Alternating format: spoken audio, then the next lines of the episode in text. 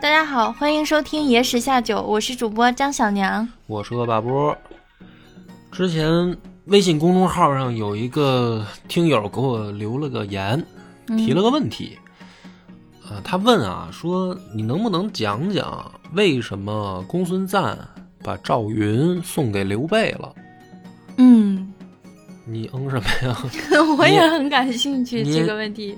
你也想过这问题吗？我是真想过，因为我小时候啊，就是最喜欢赵云，就是刚看《三国演义》的时候，我最喜欢赵云，因为他长得帅又能打，然后还忠心，还忠义，对，忠义，对，就是关羽也忠义，可是我不喜欢关羽的那种帅。我喜欢赵云那种帅，不喜欢美髯公的帅。对大胡子这事儿不太感冒。我也喜欢关羽，但是更喜欢赵云那种，就是怎么说呢，英俊。关羽他身上还是有 bug 的，他失了荆州嘛，但是赵云没有槽点啊，对，完美男孩，常胜将军嘛，是吧？就是小时候我就最喜欢赵云，所以我也想过这问题，小时候。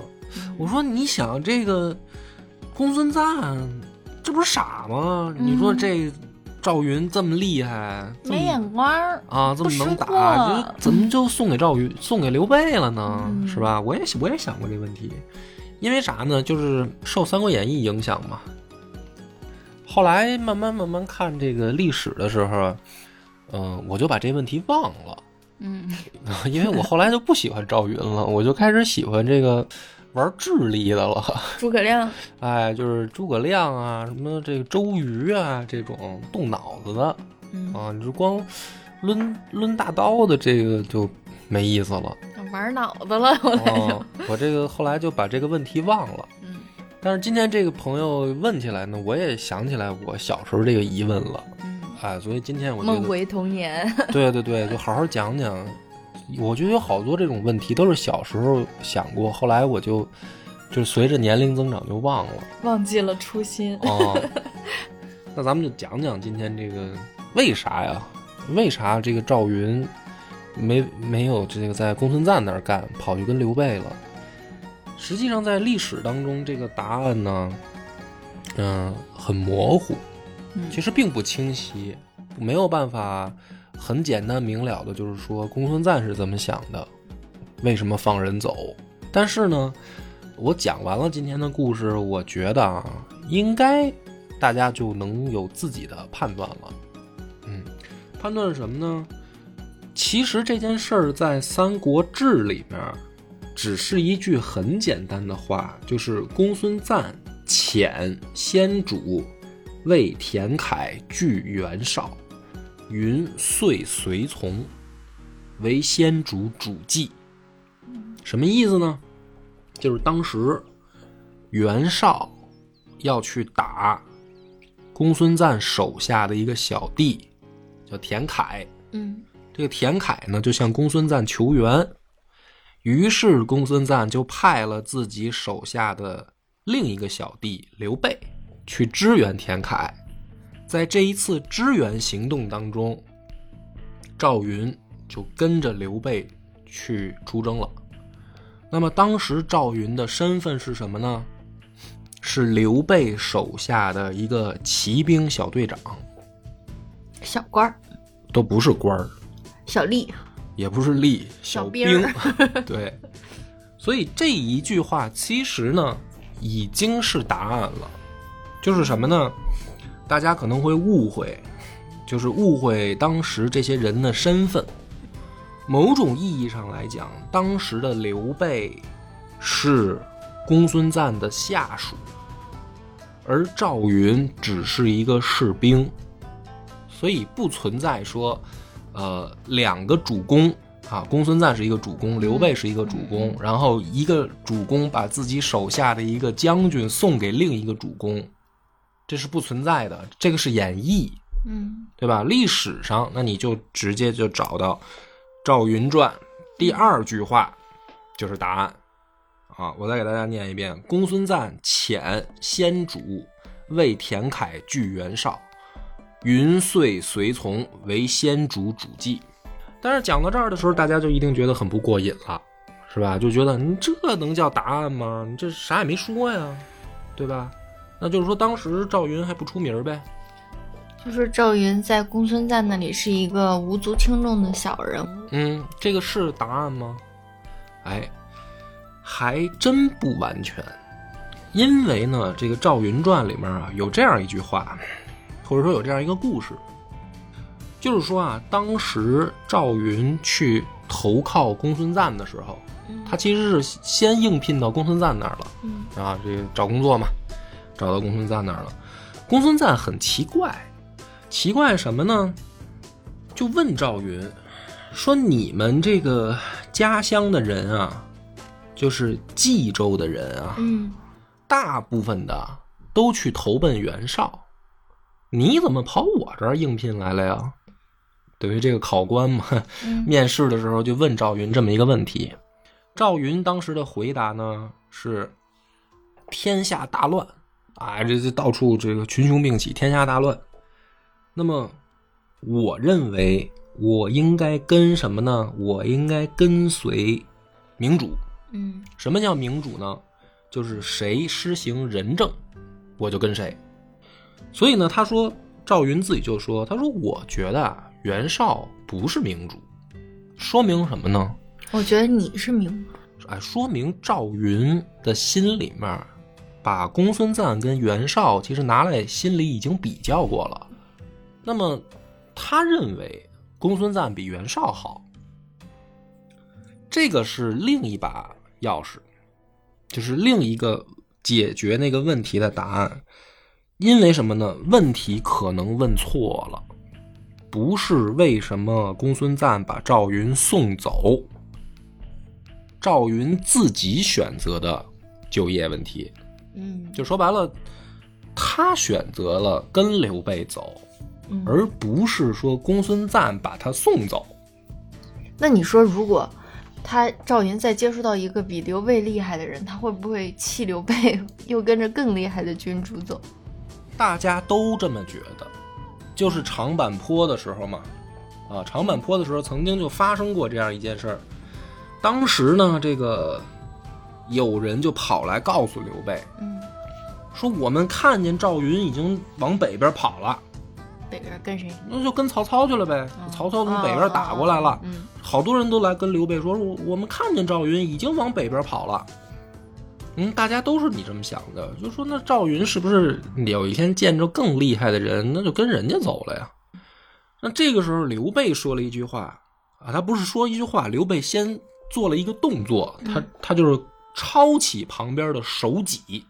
三国的时候有这种兵器，手戟是一种暗器，他不是拿来跟人家拿菜刀是那么打，手戟一般都是拿来扔的，小飞镖镖啊，就跟那个飞镖似的，拿来一般扔。刘备抄起旁边手戟就照那个说话的人就扔过去了，然后才说了这句话，说子龙不弃我走也。就刘备特别自信，他说谁走，就赵云他不可能离我而去。那果不其然，后来那个赵云在长坂坡表现突出嘛，就是把那个阿斗给救回来了嘛。找孩子去了，这个是史实，这是历史真相。哎，这个还真不是演绎。就刘备这个长坂坡的时候，是把这个媳妇儿孩子都管不上了，都顾不上了，都甩在乱军当中，就不知道哪儿去了啊。这个赵云自己跑回去，本来是想把他媳妇儿也带回来的，这不是嗨，这不是带不回来嘛，就把阿斗带回来了，这是真事儿。那就是更进一步说明了这个问题问错了，不是公孙瓒为什么送赵云走，赵云走这件事儿是他自主意识决定的，他想走，他想跟明主。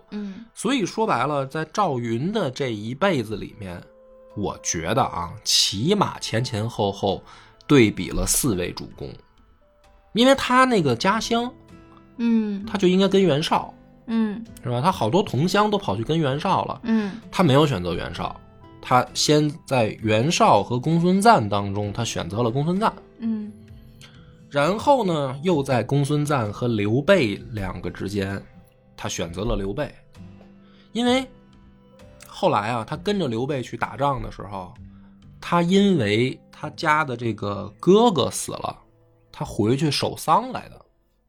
然后他守丧走的时候呢，刘备还没那么自信，就是一直就拉着赵云的手，嗯，哎，说你可一定回来啊，嗯，你可别走了就不回来啊，嗯，哎，赵云说你放心吧，我肯定回来。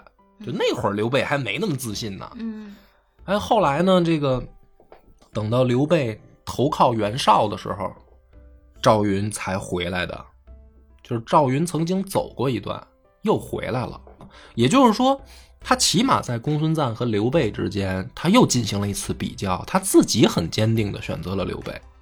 那么在刘备，大家也都知道，经常这个战败嘛，嗯，就在河北大战的时候啊，湖北大战的时候，就是到处让人打着跑嘛，嗯，那就拿长坂坡这一次咱们来说吧。其实他有可能有机会投降曹操啊，那么我觉得在赵云的心里面，起码是他又坚定了一次，就曹操跟刘备他一定也比较过，嗯，啊，这刘备打的都没地儿待了，是吧？他还愿意跟着刘备跑，那你说这是不是心里又选择一次嘛？因为有人就投降了呀，荆州大部分的这个武将都投降了呀，嗯嗯，对吧？所以这个问题其实更接近于真相的是，赵云自己选，他就是想选一个施行仁政的君主，或者说他心目中他认为更接近仁政的这个老板。嗯嗯，那么这个问题呢，问到这儿的时候，就是问题就变了。那么公孙瓒和刘备相比的话，公孙瓒真的那么差劲吗？就是公孙瓒没有好大哥的样儿吗？因为大家想想啊，提起公孙瓒的话，其实大家脑子里会想起来的一个词叫白马将军。就三国时候真的是一个英雄辈出的年代，真的是群星闪耀。嗯，公孙瓒这个人神仙打架哎，公孙瓒这个人其实啊，就是你在脑子里面猛一想起来，他并不弱，很强大。最强大的时候是在这个河北跟袁绍争锋，甚至是力压袁绍一头，就是公孙瓒强大的时候。那么他不行仁政吗？就是说有没有这样的真实的记载呢？或者说公孙瓒在赵云的眼里面到底比刘备差在哪儿？这是咱们今天要讲的故事。所以实际上今天的主角是公孙瓒。嗯，我把这个故事讲完了以后，你来评价，如果你是赵云，你跟不跟着公孙瓒干？那公孙瓒呢，咱们就开始讲，他是这个辽西人。他一开始呢，就是在这个郡里面啊，当一个小秘书。大家一想起来，以为公孙瓒应该是一个武将是吧？或者说起码是当兵出身啊。嗯，不是，他是一小秘书。然后呢，长得非常帅，声音也好听，就是这所谓的小鲜肉小生，哎，是那个形象。帅到什么程度呢？帅到当地的这个市长，就是太守，把闺女嫁给他了，就因为他长得帅。这市长怎么这么颜控啊？啊，所以你想想你那个形象，你大家一想总是想起来说一个络腮胡子的一个这个军汉的那个样子哈，不是，公孙瓒不是长那样的，他是非常帅气，然后英俊的，就是很有魅力，让这个当地的太守愿意把闺女嫁给他。那么嫁给他以后呢，这个太守就把他送去读书，嗯，就等于把女婿送去读书。就去跟当时的这个名士卢植去学习，哎，所以公孙瓒的出身不是所谓的什么官二代、富二代，也不是像大家想象的那个军汉从军，然后战场那种上战场上就杀人什么出来的，不是，他是一开始就是一个领导旁边的小帅哥，哎，被领导看上了，把女儿嫁给他，然后送他去深造。于是呢，这个公孙瓒这就算正式走上他的这个政治舞台了。嗯，对，他后来从卢植那学习完了回来以后呢，还是当的是文职，他当的是长史，嗯，啊，没有从军。一直到什么时候呢？有一次啊，带着一支小的这个部队出去，等于派来保护他的人，带着几十个骑兵，碰上鲜卑数百的骑兵。你注意，在史书上写这个的时候啊，一般游牧民族出现这种规模的骑兵，那一定不是来放牧的，那就是说没准就是来抢劫的，你知道吧？而且就是这个来上货的，就是来进货的。那这个时候就有一个问题了，你这边数十个骑兵，人那边数百个骑兵，怎么办？这很危险。然后呢，公孙瓒就跟大家说，打死他们。对，说咱们跑是肯定跑不了了，你跑那是死定了，不如冲上去跟他们干。于是呢，他一马当先，就自己啊冲出去，然后什么呢？叫两头施刃，就是他骑在马上，拿刀啊左右这么砍。你要去想，武艺马术应该也很高强，对吧？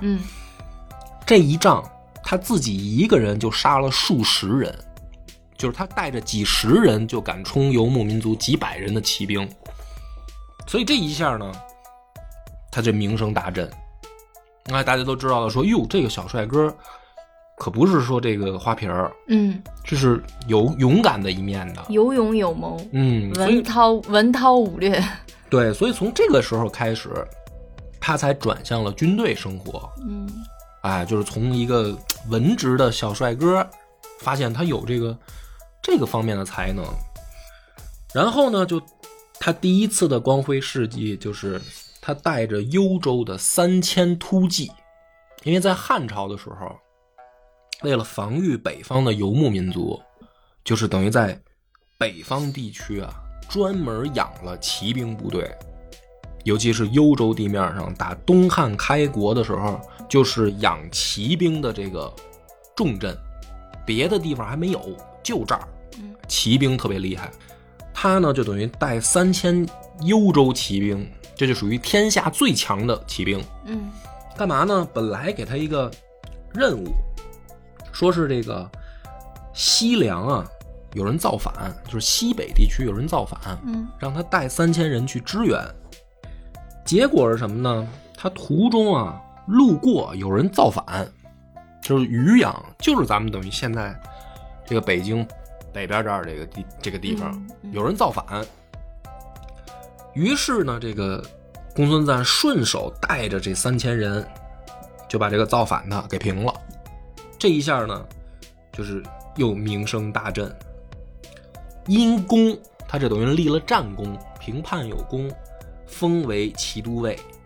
那么骑都尉呢，其实并不是什么大官啊，但是呢，在朝廷里面也算是比2000石的官员了。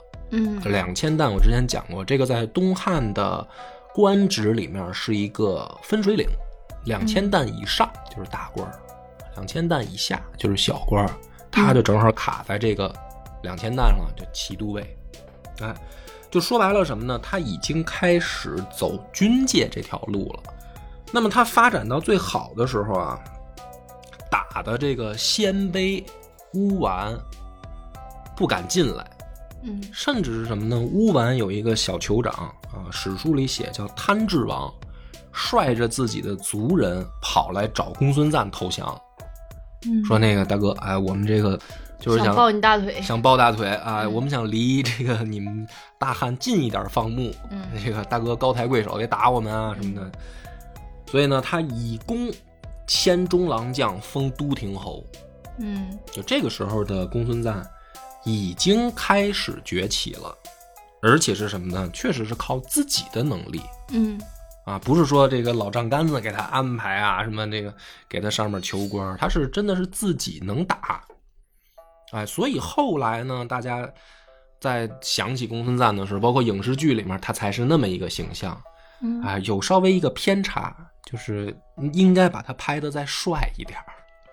他不是一个上来就从军的这么一个人。那么这个时候呢，你听起来啊，或者说也就是在这个时候，赵云来找公孙瓒面试的。你要是赵云，你现在眼前的这个公孙瓒，你觉得是不是一个好的老板？我估计看到公孙瓒我会流哈喇子吧，啊，太嘶哈了。对啊，而且什么呢？而且公孙瓒很夸张啊，他有一支骑兵部队啊，嗯，一水的白马，哇，全都是白马啊。他这个当时有一个名号叫白马义从，白马王子，就是那就是东汉的白马王子，我跟你讲，对吧？长得又帅，嗯，又能打，还勇敢，然后。他周围的小弟是自己来追随他的，嗯，来了的人就比如说像赵云来了这样的啊，嗯，公孙瓒就发他一匹白马，就是今后你们跟着我上阵杀敌，所有的部队看着我的白马的这个骑兵部队跟着我冲，嗯，他就这么打仗。所以大家听到这儿的时候应该能知道，就是说这个三国真的是一个群星璀璨的时代，嗯，啊，就赶上公孙瓒这样的人。公孙天王，对吧？就是说他几十人他就敢打几百人他后来发展到高峰的时候，他是带着几千人敢追几万人，嗯，因为他是骑兵，他是当时东汉最强的骑兵部队，嗯，啊，打那个黄巾那些贼寇的时候，他经常是几千人追着几万人跑，在后面追着杀。然后他的这支骑兵部队是能马上开弓射箭的啊，不是像大家想的是光拎着刀冲上去砍他，那个部队你离他远了他拿箭射你，嗯，然后追上来你跑不掉，追上来砍你，就是非常恐怖其实，嗯，所以他最强的时候啊，袁绍都不敢跟他叫板。袁绍老袁家在三国大名门啊，经常是别人要看袁家脸色行事。公孙瓒最强的时候，袁绍把自己渤海太守的这个印拿出来送给他弟弟，说你拿去你拿去，跟你哥哥说是好话，让他别打我。你就想想公孙瓒当时有多强，嗯，是吧？那赵云当时去面试的时候看到的就是这样的公孙瓒。其实不管给谁讲，你就讲到这儿的时候，嗯，你就会觉得说这干嘛跟刘备呢？对呀，遇到这么一个老板还挑啥呀？对呀，你说那要我也不跟袁绍，嗯，是吧？袁绍一个这个公子哥，嗯，去跟他，你去找袁绍面试，袁绍一定会先问你是谁家的呀？嗯，你们家这个家里面官当到什么位置啊？是吧？你祖上有没有什么高官？他说我也没有，嗯，我就是一个平头老百姓，我能不能跟着大哥混啊？那袁绍可能就不理你了。公孙瓒这边呢，没事啊，兄弟，来发你一匹白马，英雄不问出处，给你一匹白马，骑上跟我去杀敌，那谁都喜欢这样的主公，对吧？嗯，故事到这儿发生了一个转折，转折是什么呢？就是当时这个河北地面上啊，就出了一件大事儿，什么大事儿呢？就是皇帝给这个幽州牧刘虞写信。刘虞是汉室宗亲，而且呢非常的有人望，他实际上是公孙瓒的上级。皇帝给刘虞写信，就是说啊，这个董卓这个王八蛋把我给坑苦了啊，这日子现在也不好过，你能不能派兵来接我？于是呢刘虞就想，因为刘虞的儿子叫刘和，就在皇帝身边当侍中，这两边就这么联系。刘虞于是呢就让这个刘和准备这个执行计划，就派了数千的骑兵准备去接刘和然后带上皇帝，他们想回这个幽州，就是逃脱这个董卓当时的控制。这件事儿呢，半途呢就等于刘和啊就路过袁绍的就是袁术的地盘，嗯，就被袁术给留下了。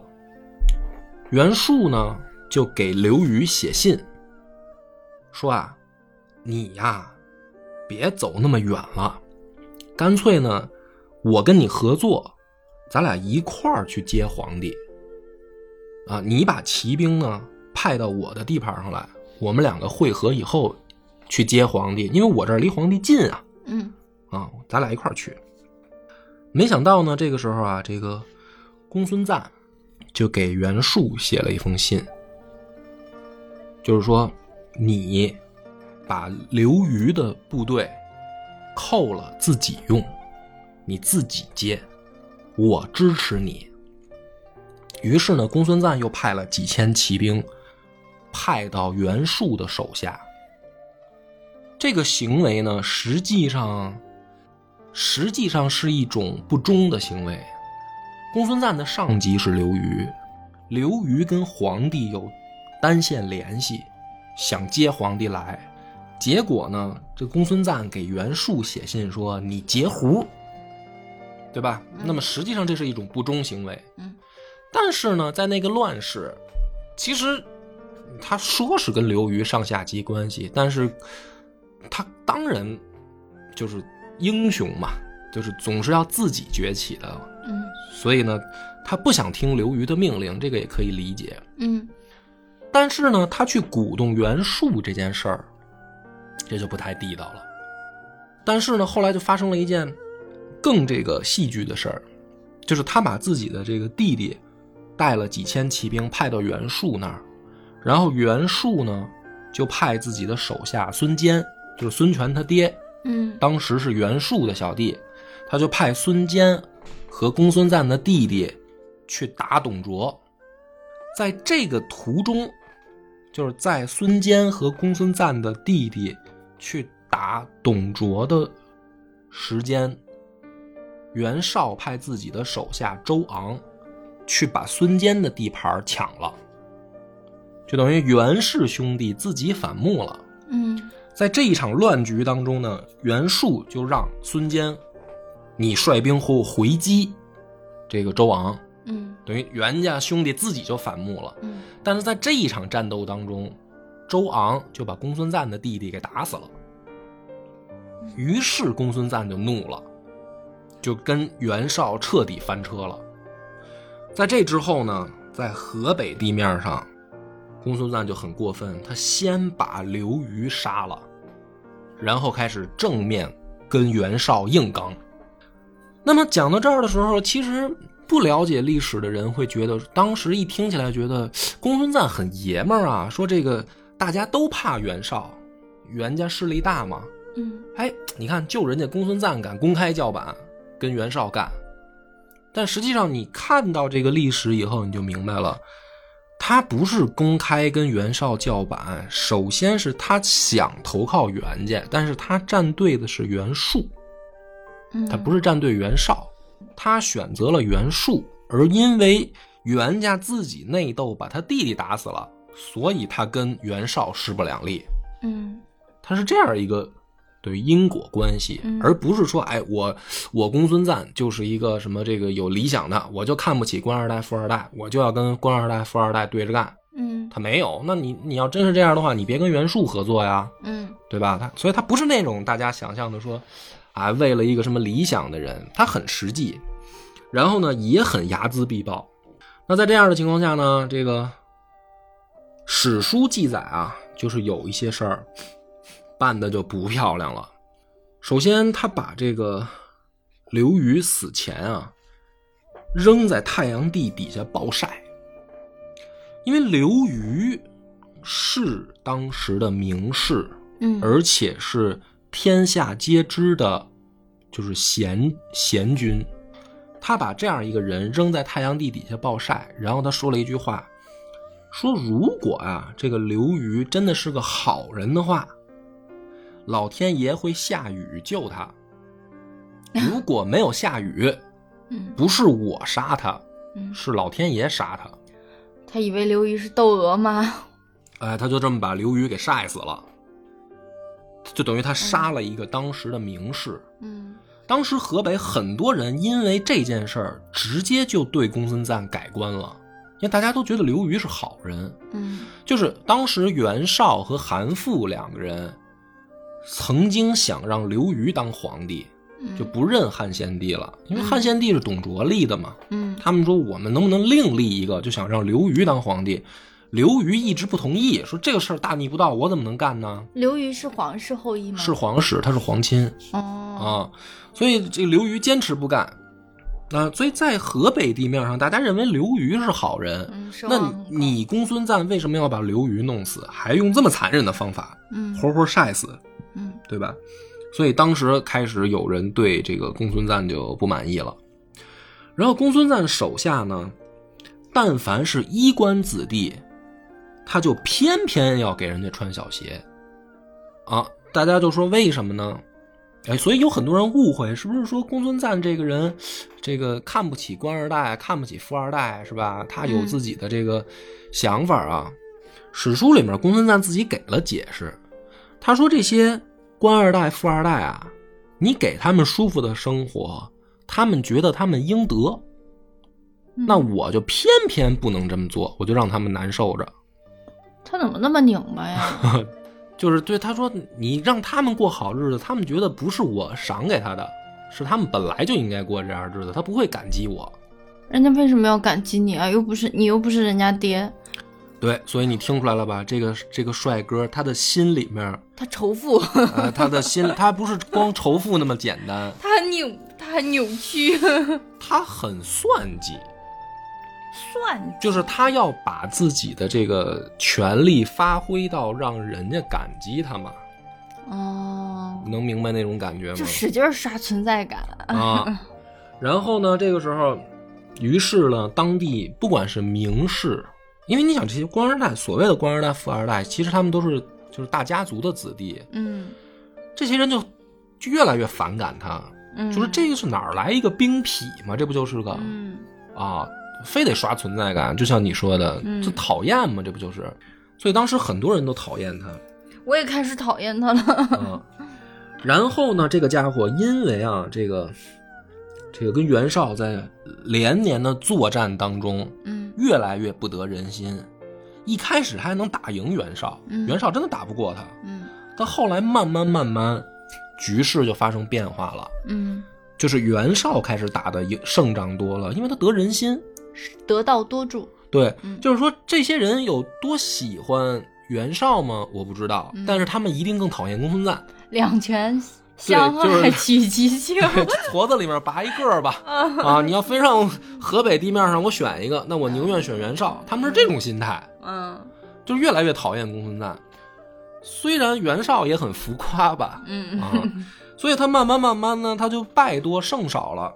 这个时候他干了一件更让人大跌眼镜的事儿，他呢根据一个卦象，就是当时有那种谶语预言，哎，就是说这个燕的南边，赵的北边有一个妙处，就是这个地方呢将来会成为一个风水宝地。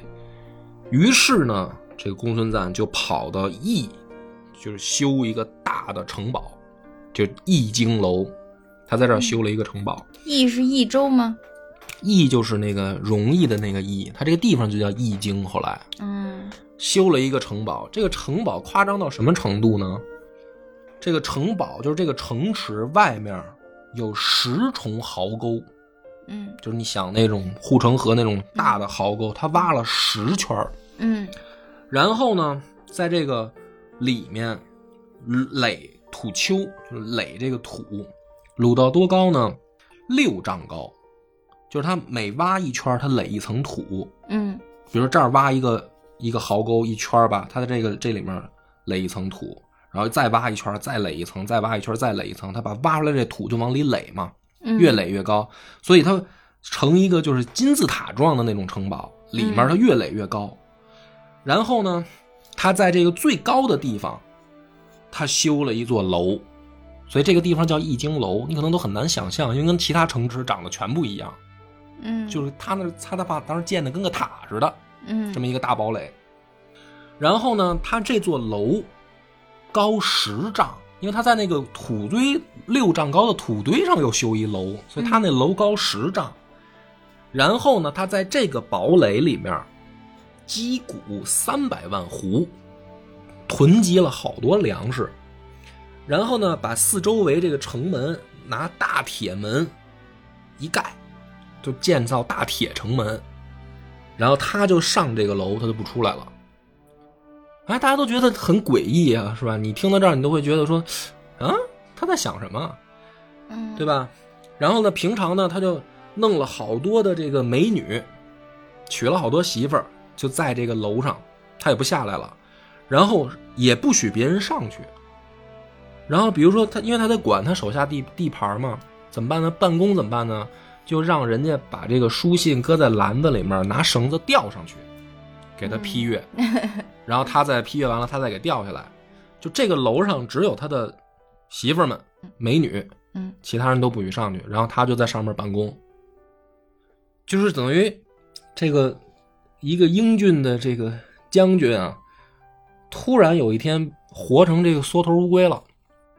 不知道是不是在战场上失利太多，就干脆我就这个消极避世，进行一个这个缩头神功，我就躺平了。因为他这地盘很大，他手下其他的那些城池就让袁绍就来攻打嘛。因为袁绍不会因为你修一个什么易经楼我就放过你啊。袁绍就开始打他其他的这个城池，然后其他他的这个手下呢就给他写求援信啊，就大哥我被揍了，你来救我呀。他不去呢，他自己做了一个解释。他说为什么不去呢？他说如果有我的手下被打了我就去救，那么别的手下挨揍的时候他们也会等着我去救，这样的话每个人都不想着好好防守，都等着我来救，那我不累死啊？是不是很奇葩的脑回路，对吧？就是这个人的脑子现在好像已经坏了啊。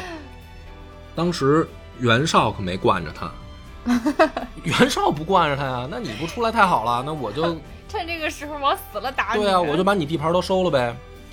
后来公孙瓒这些手下，他这些这个其他城池的守将一看这情况，就是说我也知道你不来救我，那我怎么办啊？投降，我投降呗。有的还硬一点的，就是想不投降的，就被在他的手下就杀掉投降了。就因为我们在这等死啊，大哥也不来救我们，对吧？所以要么你长官直接投降，长官不投降的呢，小弟把长官宰了，小弟投降。所以没过几年，公孙瓒这个地盘就都丢了，就剩下一个易经楼了，这败家玩意儿啊！就在这个情况下，你知道这个公孙瓒说什么吗？他说：“兵法有云，楼高百尺不能攻，因为难打呀。”啊，是吧？你居高临下防守容易啊，所以兵书上就讲了说，比如说这个城池，如果它已经高百尺了，那就先别攻了，因为你强攻就是面临的很大的损失嘛。对吧？可是攻它有什么用啊？就你一个人，一堆媳妇儿，它里面粮食吃不完啊，积了300万斛啊，是吧？然后都是媳妇儿，然后这个好10重堡垒是吧？他说我这堡垒肯定没人能打得下来。就在这样的情况下，这个袁绍打了好几年真的打不下来，就还真让他说中了。就那上边真的就一直是他一个人吗？还有他的媳妇们啊。那袁绍抢的有什么用啊？就为了那边那两个人。不是，他楼下面是他的部队，他的部队不能上去，但是城池里面有部队啊。然后这个袁绍真的打了好几年没打下来，然后呢袁绍就在外面就围着他，就是我打不进去，孙子你也别想出来。不出来啊，里边那么多粮食。这个时候呢，这个有人就想了，因为一般大家了解呢，就一般都了解到这儿，就是以为这个公孙瓒就缩头乌龟当到底了，其实也不是。公孙瓒当时想了，说我要这么等下去也不行啊，他说干脆啊，我率军啊冲出去，因为我反正骑兵厉害。我就是不想出去，我要想出去他根本拦不住我。我出去干嘛呢？我绕到袁绍的后面找黑山军，就另一支势力，以张燕为首的黑山军，他儿子跟这个黑山军有联系。他说我去找黑山军呢，我把袁绍的后路截了，然后我把他干掉，就是我守的差不多够了，老子想出去溜达溜达。听起来还可以啊，所以公孙瓒不是就想着说在易经楼里一直待着，他实际上想过出去。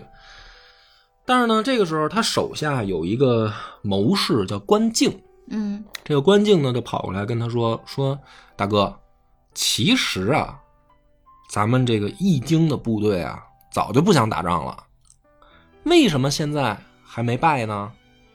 你知道为什么吗？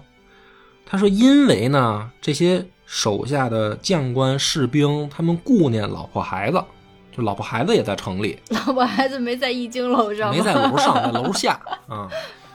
他那个易经啊不是一座楼，就他住中间那座最高的楼，说他剩下的那个城里面每一个武将都有自己的小楼，就是建了据说上千座小楼，在这个城市奇观了感觉、就是一个挺奇迹的一个城市。嗯，所以的确不好攻打，就在当时是属于黑科技，我觉得在汉朝那个时代属于黑科技。嗯，然后这关敬就说这些人为什么还没有投降啊，就是因为他们老婆孩子也在里面，所以他们就跟你就死磕到底了呗。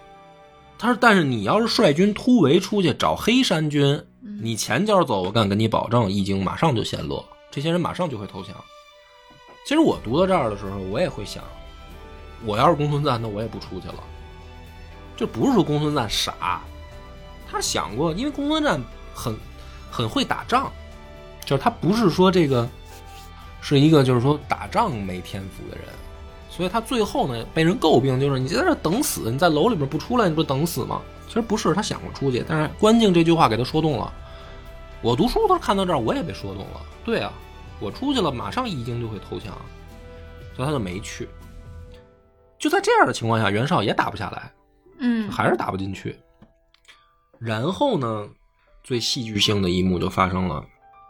最后袁绍是怎么打败他的，你知道吗？史书是这么写的。袁绍攻不进去，于是呢就开始挖地道。挖地道呢不是像大家想的说我挖一个地道，然后我把这个穿过城墙，在那边再打开一个出口，然后我们部队再冲出来。好多人以为是这样，我也以为是这样。不是，袁绍呢在底下挖地道，挖的地道呢把它底下啊挖一段，就拿木头撑住，那个底下土空了，那这不就会塌下来吗？袁绍挖一段呢，就拿木头撑住，挖一段就撑住，挖到什么程度呢？就是易经城的这个下面有一半都空了，已经被袁绍挖空了。然后这些地方都拿木头撑着。然后公孙瓒给他儿子写信的时候，他其中有这么一段话，他说袁绍的部队太恐怖了，因为我晚上能听见他们的军鼓是从地下敲出来的。就这他都想不到下面在挖地道吗？你能想象那个场，因为白天他们还打呢，白天那个云梯还往上架着，袁绍的部队还进攻呢。他说我能隐隐约约听到地下都有他的军队，但是没有像你就是你想象那样说挖一口子冲出来，没有。你想想他能把半个易经挖空了，他得挖多少天？就是他只能听见地有声，但是完全没有部队冲出来。所以公孙瓒就给他儿子写信说袁绍的部队太诡异了，就是白天跟他们在云梯上打，然后晚上我感觉地下有声，然后直到把半个易经楼的那个基座都挖空了，然后袁绍下令让他的手下一起在地下把那些支撑的木头柱子同时烧断，然后整个易经城就塌了。你能想象那个场景吗？半个城市咵咵咵咵连续这么倒下去，然后易经楼整个就塌了。所以公孙瓒是这么败的。公孙瓒还以为地震了呢。就是对啊。不过我有一个问题啊，他们挖地道，他下面塞了那么多木头桩子，他点火的时候，他底下没有空气啊，那火不就灭了吗？没有氧气啊，他可能留了通风口。我觉得古人可能知道，就是得留通风口才能点火啊，因为咱们现在人肯定知道嘛，对吧？但是我觉得也其实也可以，因为他只要底下人能活着就能点火嘛，因为人得呼吸啊，所以古人一定知道得留气口，他只要留气口就能点着嘛，我觉得，对，对吧？败的也很诡异，其实就是在我翻遍了整个三国，只有这一场仗是这么打的，就是把人家一个城市底下将近小一半挖空了，因为那个楼很高啊，你想它十丈高，那它占地它地基得多大呀？所以它基本上那个，你想它那个地道得挖多大？就是我看过三国有打仗也有挖地道的，包括历史就是很多战役都是挖地道，但是大部分都是挖一地道从这边进从那边出来，挖个圈挖线，就挖一个通行的地道，就是为了是出其不意，对吧？然后前后夹击什么的，或者偷袭人家，这是挖个大面啊，这直接真的就是土工作业，就是给人挖塌了，给人活埋在底下。只有这么一场仗，败的也很神奇。就是公孙瓒搞了一个他们当年的黑科技，然后袁绍也给你搞一个，袁绍也是没招了，实在打不下来，就是没招了。所以整个讲到这儿啊，公孙瓒的故事在《三国志》里面的真相就讲完了。所以呢，你说如果公孙瓒他知道袁绍在挖地道，就听到地下有声音的时候，他如果想到了，想到了袁绍也在跟他玩黑科技，他有没有什么办法预防呀？你要知道他不下楼啊，他上了一经楼他就没下来过，就跟别人都是靠云交流嘛。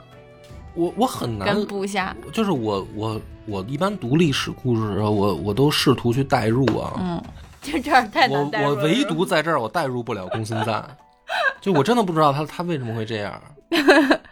就是你想一个年轻的时候意气风发的这个武将，是吧？他为什么会变成这样？他是不是有点玻璃心啊？他有点受不了这个打击，可能从小太漂亮了，然后就是，尤其是那个副市长又把闺女嫁给他，他就是靠这个美貌，然后这走的都特别顺利，所以他有点就是挫折教育这块有点缺失。就是、有点受不了这个败仗打击。你说这个可能有可能，就是他就想消极避世了，就他无法接受，他不得人心，是吧？就是太顺了，有这种孩子就从小就招人喜欢，又帅、又有能力又聪明。你看他出馊主意的时候，使坏的时候，他也挺聪明的，看来，但是当他不是正义。是吧？他不做正义的事儿的时候，别人就不喜欢他的时候，他可能无法接受。逆商有点差啊，就想，于是他就想了一个躲起来了，想了一个最安全的办法。就是等于缩进自己的乌龟壳。像《易经》其实就是他自己建的一个巨大的自我保护的机制。是吧？而且在当时的确让他做到了。就是他妈袁绍打了几年都打不下来，但没用，那最后就是用魔法打败了魔法。所以我觉得这是有可能的，就是公孙瓒这个人表面上看起来是一个阳光大帅哥，但是就是像你说的，可能他无法接受挫折，玻璃心小公举。他不能面对失败。一旦失败了，他就缩到自己的那个乌龟壳里去，躲到自己的世界里，然后以为自己就可以立于不败之地了。但是实际上，这个世道不允许有这样的人。就你就是不进则退。对，就乱世，你要么就争霸天下，要么对吧？要么你就死。你想说我就占一个地方，然后我就让一切都停下来，躺不平是不可能的，太卷了，他们太卷了。袁绍不会同意的。袁绍属于逆商还行。其实你看，因为你看袁绍其实老被拿来跟曹操比，拿来跟曹操比的时候，袁绍就是那个形象，是吧？就是这个官二代，然后这个属于这个自命不凡，然后被这个真正的曹操这个打败嘛。但是你看公孙瓒跟袁绍比起来的时候，其实公孙瓒反而是那个玻璃心。这个其实可能是我觉得啊，赵云就回到那个开头的命题。赵云其实可能不光看到了前半段的公孙瓒，就是那个去面试之前，赵云听说的是那个白马将军，阳光大男孩，阳光大帅哥，对吧？但是去跟了他以后。了解过了以后，发现的是日后缩在乌龟壳里边的那个公孙瓒，看到了这个人更深的那一面。所以在这样的情况下，可能赵云宁愿跟着刘备。那我觉得赵云眼光也很独到，刘备的确打不死的小强啊，刘备真的是太有韧劲儿了。这创业，这连续创业，连续失败，然后但是依然是打不死，屡败屡战。对，就公孙瓒就败一次，他就彻底就完了，是吧？他就彻底缩进去，他就不再有那颗争霸天下的心了。这个我觉得更接近于真相，就是这个问我的那个问题，为什么公孙瓒会把赵云送给刘备？我觉得今天我觉得我讲完这故事，你看你能，我没有给出我算给了答案吗？我觉得我不是给答案，我觉得一开始那个就是答案，史书怎么写的那就是最真实的答案。嗯，但你听完这个故事，就你应该就有自己的答案了，还蛮有启发的感觉，是吧？嗯，反正我要是赵云，我可能也会，我就算一开始被这样一个老板吸引，我时间长了，我可能也不会跟着他干。嗯，还是要把眼光放长远。放长线了去看一个人，我觉得是行吧。这个感谢大家收听，本次到此结束，拜拜，拜拜。我们的微信公众号叫柳南故事，柳树的柳，南方的南。如果还没听够的朋友，欢迎您来订阅关注。